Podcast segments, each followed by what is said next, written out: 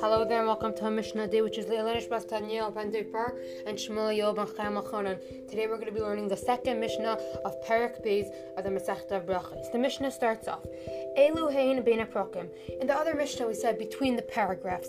These are the scenarios of between the paragraph. Ben between Yitzham Oirais till Abbas Olam. That's the first place you can make a hafsik. Ben Shniya Lishma until the end of Avos Olam until Shema.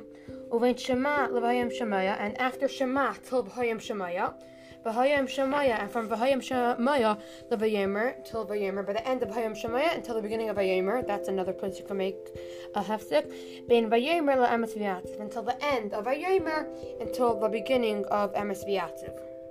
Rabbi Yehuda Eimer. Rabbi Yehuda says, Bein Vayemer LaEmes V'yativ lo yafsik between between emes v'yativ between vayomer and emes v'yativ you don't make a hefsek. Rabbi Yeshua ben Rabbi Yeshua ben Karcha said, Lama kadma shema l'vayim shemaya. Why is shema the paragraph of Shema before V'hayim Shemaya? The reason is Alakadei sheyakabel olav amachol shemayim tchila. So a person should take upon himself the yoke of Hashem of the king, kingship before anything.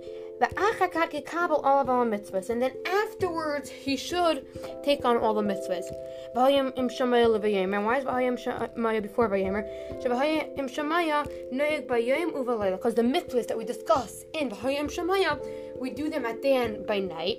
Vayemer ain't noyeg But the mitzvah, uh, the mitzvahs that we discuss in vayemer, we only do them at day, which is let's say tzitzis, we discussed tzitzis, and we own there's the mitzvah, it's only to wear tzitzis in the day. And that was the Mishnah of the day. Looking forward to learning with you next time and have a great day.